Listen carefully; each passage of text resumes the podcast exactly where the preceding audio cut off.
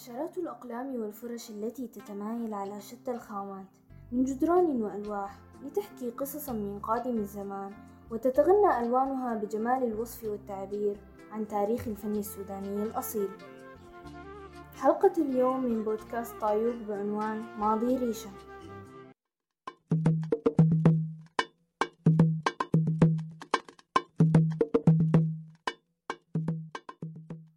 الطبيعي معرفة أن الفن التشكيلي يمثل نقطة الأصل لكل الحضارات مما يميز كل شعب عن غيره. وتأصل الفن التشكيلي في روح السودان منذ القدم ولا تزال جدران معابد الممالك النوبية في شمال السودان تحمل آثاره واستمرت حتى عهود الممالك المسيحية. وفي زمننا الحالي توثق الفن التشكيلي بأنواعه من رسم ونحت وطباعة ورسوم جدارية بالتراث الوطني السوداني مما دفع الأستاذ الجامايكي دينيس ويليامز الناقد بكلية الفنون البريطانية عام 1995 ميلادي أن يطلق على الأعمال التشكيلية السودانية خلال الستينات اسم مدرسة الخرطوم التشكيلية التي تنتهج دراسة المنهج الوصفي التحليلي. وذلك من خلال وصف وتحليل القيم التشكيلية والدلالات الجمالية الرمزية والتعبيرية لنماذج من رواد وفناني المدرسة.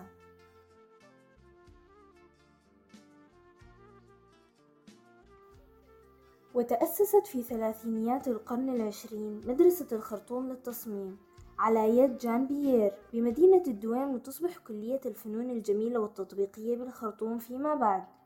ثم انتقلت كلية الفنون من مباني كلية غردون التذكارية إلى مباني وزارة الأشغال مؤقتا حتى استقر بها المقام في مباني معهد الخرطوم الفني سابقا جامعة السودان للعلوم والتكنولوجيا حاليا. ليمنح الفن التشكيلي السوداني فرصة للانتشار كالنار في الهشيم في أواسط الفن الغربي مما أتاح للعديد للفن السوداني الخلود في كبرى المتاحف العالمية ومن أبرز الفنانين المعروفين البروف إبراهيم الصلحي وهو أحد خريجي كلية الفنون الجميلة بالخرطوم الذي اهتم بمشهد التشكيل السوداني المعاصر لمقاربة الممارسة الفنية بانتباه نوعي لبعدها الاجتماعي. أما أحمد شبرين الذي تخرج من شغل المناصب أكاديمية بجامعتي السودان والخرطوم وعمل وكيلا لوزارة الثقافة عام 1983 وحاز على وسام الجمهورية للجدارة عام 2003 وهو من أبرز الفنانين المعروفين وأحد مؤسسي مدرسة الخرطوم للفن التشكيلي. وفاز حسين جمعان بجائزة نوما للأدب وفنون الأطفال باليابان وأيضا جائزة الشراع الذهبي بالكويت والعديد من الجوائز الأخرى وشارك في العديد من المعارض داخل وخارج السودان ومنح نوط الجدارة في الإبداع من الجمهورية السودانية. ويعمل الآن عميدا لكلية الفنون والتصميم بجامعة المستقبل.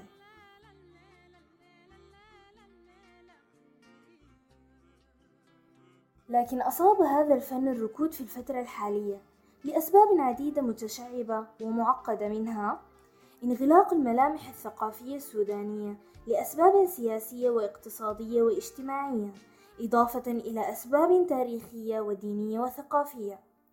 عدم اهتمام أصحاب السلطة لأسباب عقائدية متنوعة مع العلم أن هذا الفن يمثل نمط الحياة وشخصها لمختلف الهويات والأعمار.